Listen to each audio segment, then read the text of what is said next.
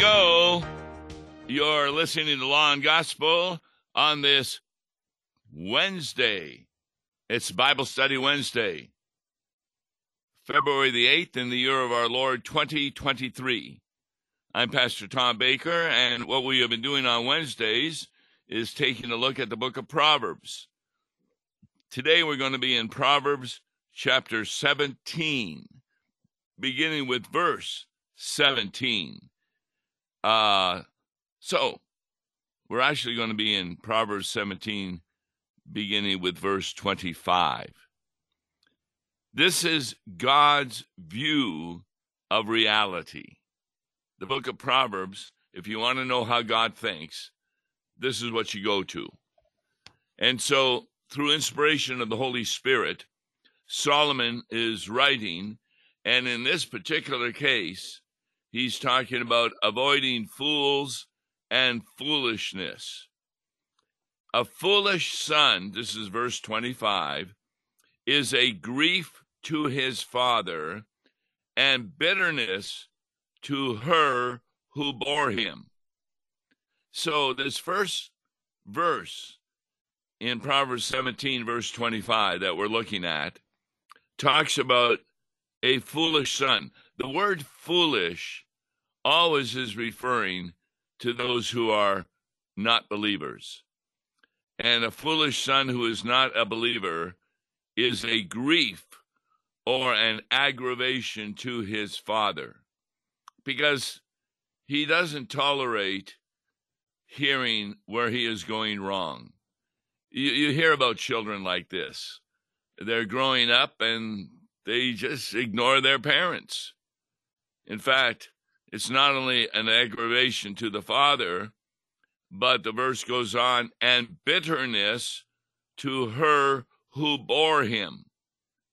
In other words, a foolish son is bitter to the mother.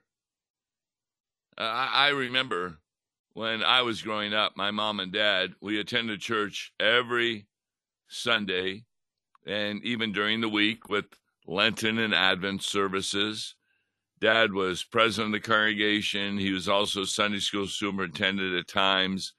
My mother was involved with uh, what we call the ladies' aid, and they would have people come over to their house for Bible study, etc.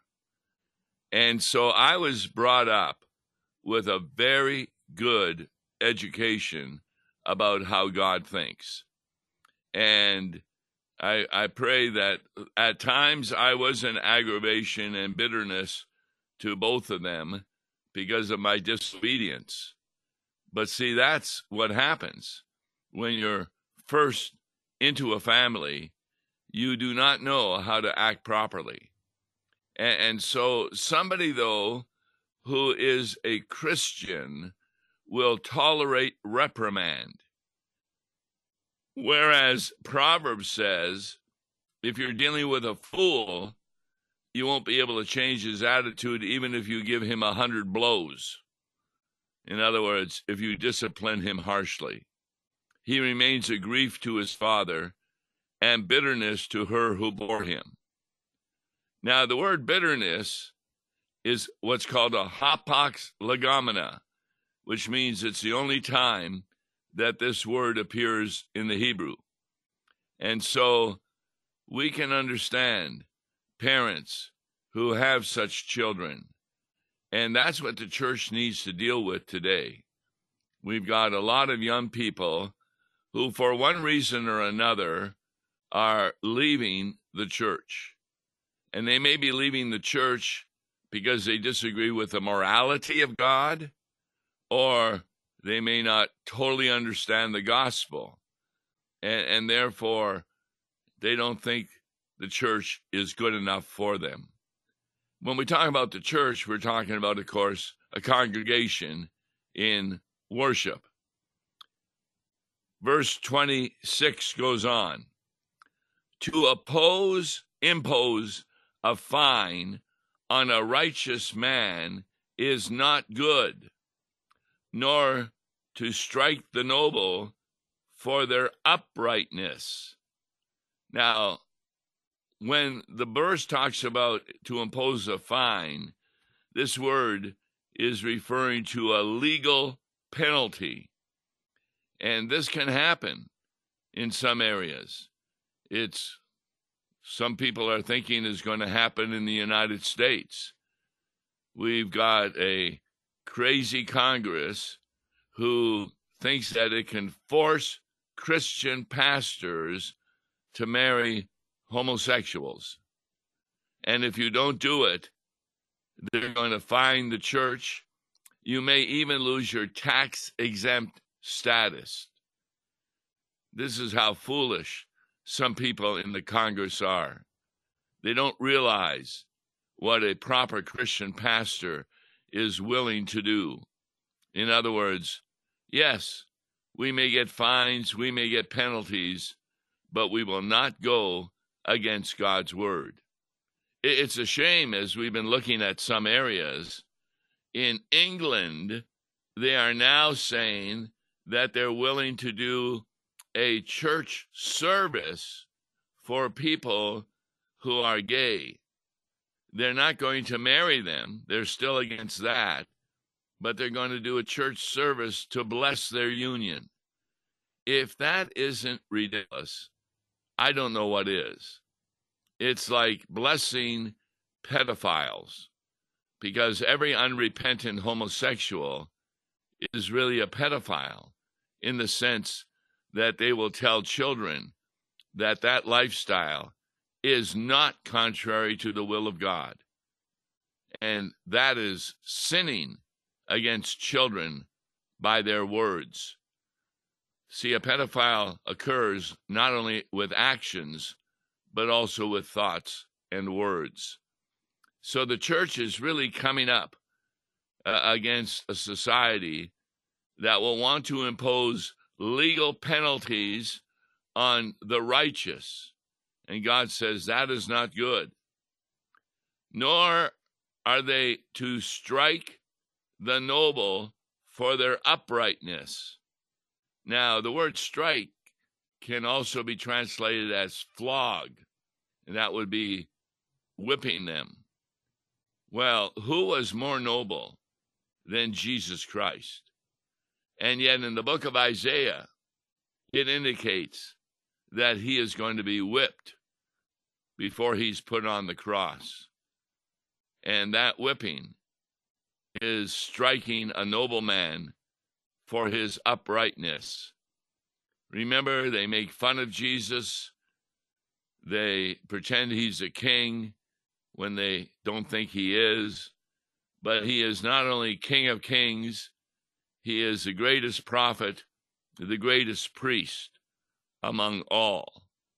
And therefore, to impose legal penalties on the righteous for standing up for the word of God, this is not good in God's eyes, nor to strike a noble for their being upright. That's not good either. Now, how does that occur?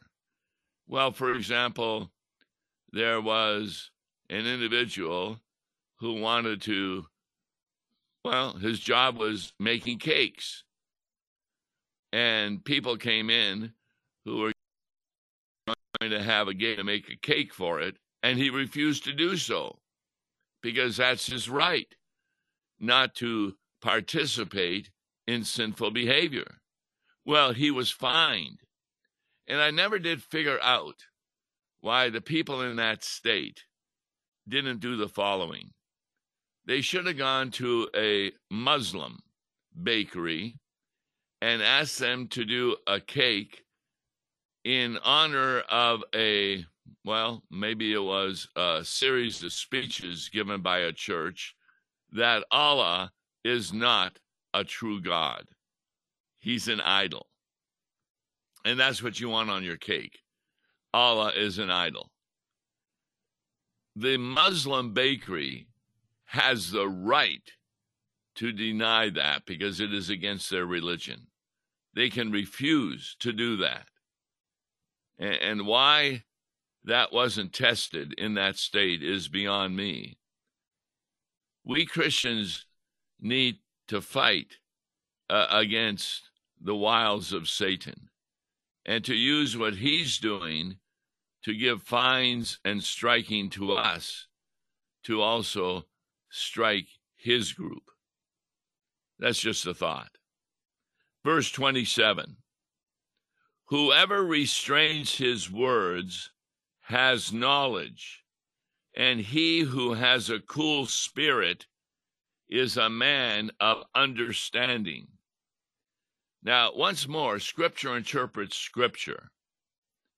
So the word knowledge and the word understanding really is referring to God's wisdom. If you have proper knowledge, you may restrain your words. In other words, you're not going to get into arguments with people. Uh, for example, on this show, a lot of times somebody may phone in or they'll email me and say, Oh, you are wrong in saying what you did about the Bible because that's a contradiction. Well, I could show them from the Bible it's not a contradiction, but it would be wrong to use reason or even logic to show it's not a contradiction because the Bible is not reasonable. It doesn't follow the logic of individuals. Uh, for example, if you saw a person or three people walk into the room and you say, Oh, those there are three persons, that's reasonable and logic under the thinking of human beings.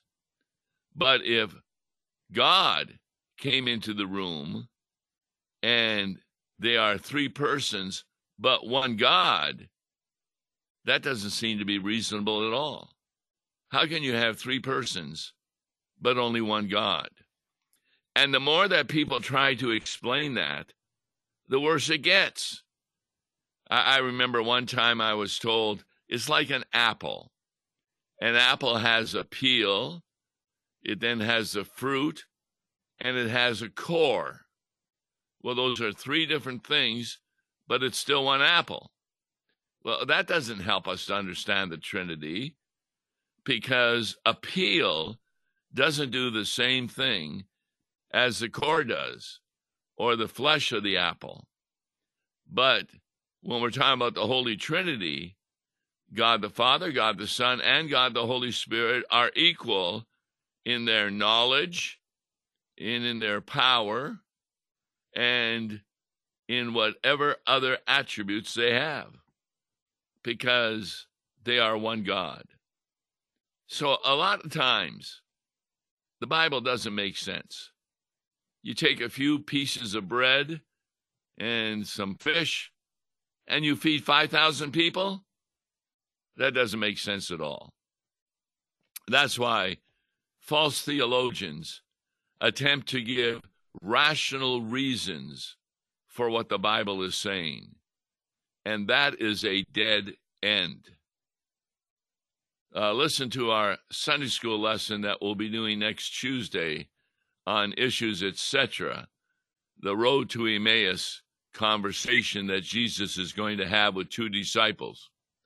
Jesus doesn't use reason, he doesn't use human logic. What he uses are Bible verses to explain the necessity of why Jesus died and the reason was from the dead. So, somebody with knowledge restrains his words. We don't have to give evidence for what we believe.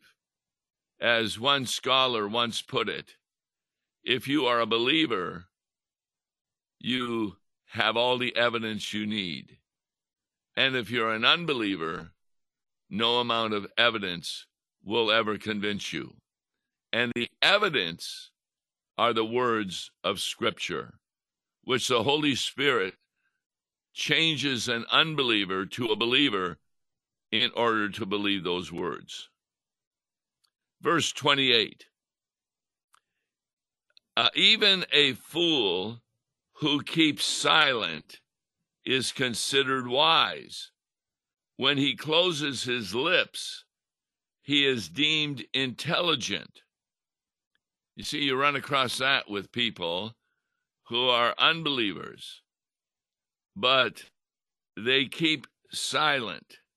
They restrain using words, and therefore, some people will consider them wise.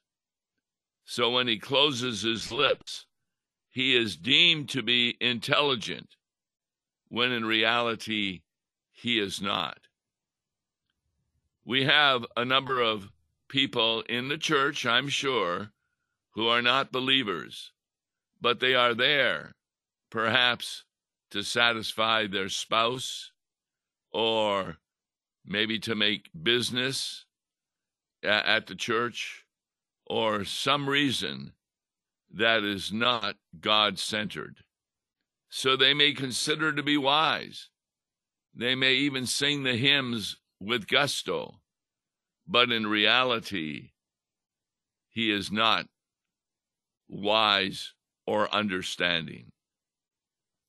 Verse 5 of chapter 18, chapter 5, verse 1. Whoever isolates himself seeks his own desire. He breaks out against all sound judgment. Now, who do we refer to in that verse? Here we're talking about people who are considered to be loners. They really seek their own desires. They're not interested against your judgment. And when you provide judgment against their desires, they will fight you they will not agree. They will say all kinds of things that are ridiculous, even about the Bible, that are not true, because they do not allow Scripture to interpret Scripture. I mean, I was at a seminary before it split and the liberals left, and they were teaching that God created the world in millions of years and then chose two monkeys, one to be Adam, one to be Eve. They did not believe in a worldwide flood. They did not really believe that the Red Sea was made dry so Israel could cross over it. They taught us no, they went across in boats, and the Egyptians sunk into the mud in their chariots and couldn't follow them.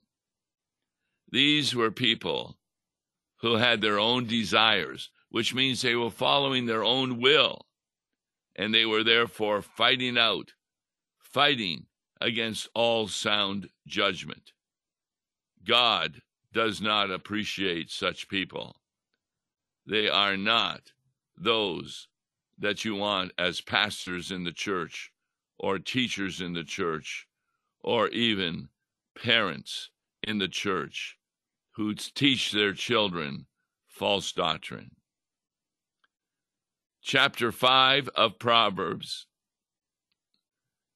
uh, chapter 18, I'm sorry, uh, verse 2. A fool takes no pleasure in understanding, but only in expressing his opinion. This chapter 18, verse 2, is very important because it gives the definition of what a fool is. A fool, an unbeliever, takes no pleasure in understanding. He fails to accept God's wisdom and therefore he can be living a life that is horrible from God's point of view.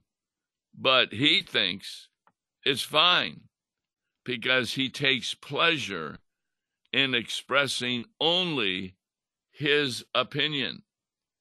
He's not interested in the opinion of Bible scholars who know their scripture very well. he offsets their teaching with his personal opinion. That's why every religion in the world outside of Christianity is a religion that saves through your works. Because that makes sense to the unbeliever, since he gets ahead through his works in other areas of life, he just assumes that's how he's going to get to heaven by his own works. It's a complete refusal to understand the distinction between hearing the law and hearing the gospel. To hear the law is to come to a realization that we fall short of the glory of God in all of our works, and only through faith given to us by the Holy Spirit are we enabled and empowered even to do one good work from God's point of view. Because a good work has the proper motivation of our love for Jesus, and an unbeliever doesn't love Jesus. Now, what is the result of being an unbeliever? That's verse 3 of chapter 18. When wickedness comes, contempt comes also, and with dishonor comes disgrace. So, this is God's point of view. When we follow the wickedness of Satan, remember Adam and Eve, then contempt against God comes also. They didn't want to listen to God, they wanted to make themselves God. And with that, they dishonored God and they ended up in disgrace. And that disgrace resulted in a painful life, both for women who bear children, for men who work in the fields, because of the weeds, etc. That's God's point of view. Are you wicked? Then you will have contempt of God, because that's contrary to God's wisdom. And you will therefore dishonor God, and you will become into disgrace. Verse 4 of chapter 18 The words of a man's mouth are deep waters. The fountain of wisdom is a bubbling brook. Now, there you need to understand something that may not be obvious to those who read the English. But the words from a man's mouth are deep waters. Those waters mentioned in the Hebrew often go dry in certain seasons of the year. And so the words from a man's mouth may sound like you're going to be not thirsty anymore, but they soon grow dry. Whereas the fountain of wisdom is a bubbling brook, it is a stream that continues to flow. This really is talking about our baptism. That's a bubbling brook where God's grace never runs dry because He's given you promises.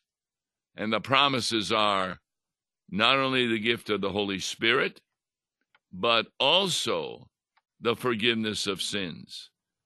And it is that going to the cross to realize that your sins are forgiven, that the fountain of wisdom, which is God's fountain, is a bubbling brook that never dries up.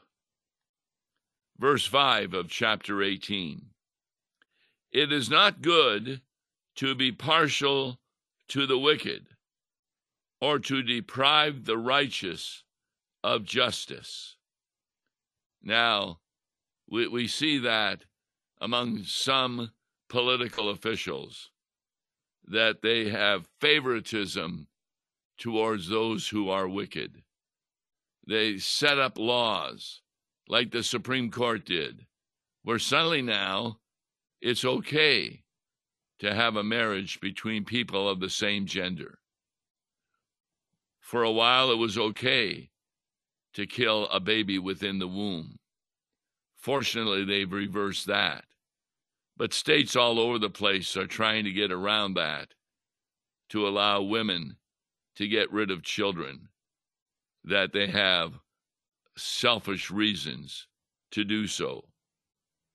So the government, God says, is not good to show favoritism to the wicked or to deprive the righteous of justice.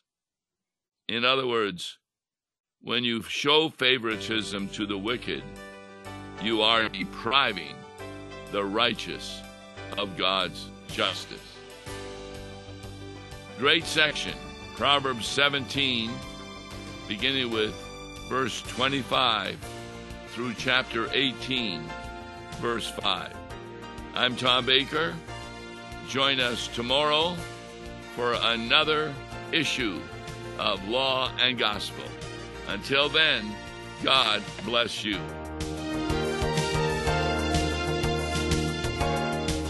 Listen to Law and Gospel each weekday morning at 9:30 on KFUO. For a tax-deductible gift to Law and Gospel, please make your check out to Law and Gospel and mail to Law and Gospel PO Box 28910, St. Louis, Missouri 63132 or call toll free 1-877-267-1962. Views and opinions expressed on Worldwide KFUO may not represent the official position of the management or ownership of KFUO, the Lutheran Church Missouri Synod. If you'd like to comment on programs or topics heard on Worldwide KFUO, write us at KFUO, 1333 South Kirkwood Road, St. Louis, Missouri 63122. You can also leave a question or comment on our comment line at 314 996 1542. We are the messenger of good news, Worldwide KFUO.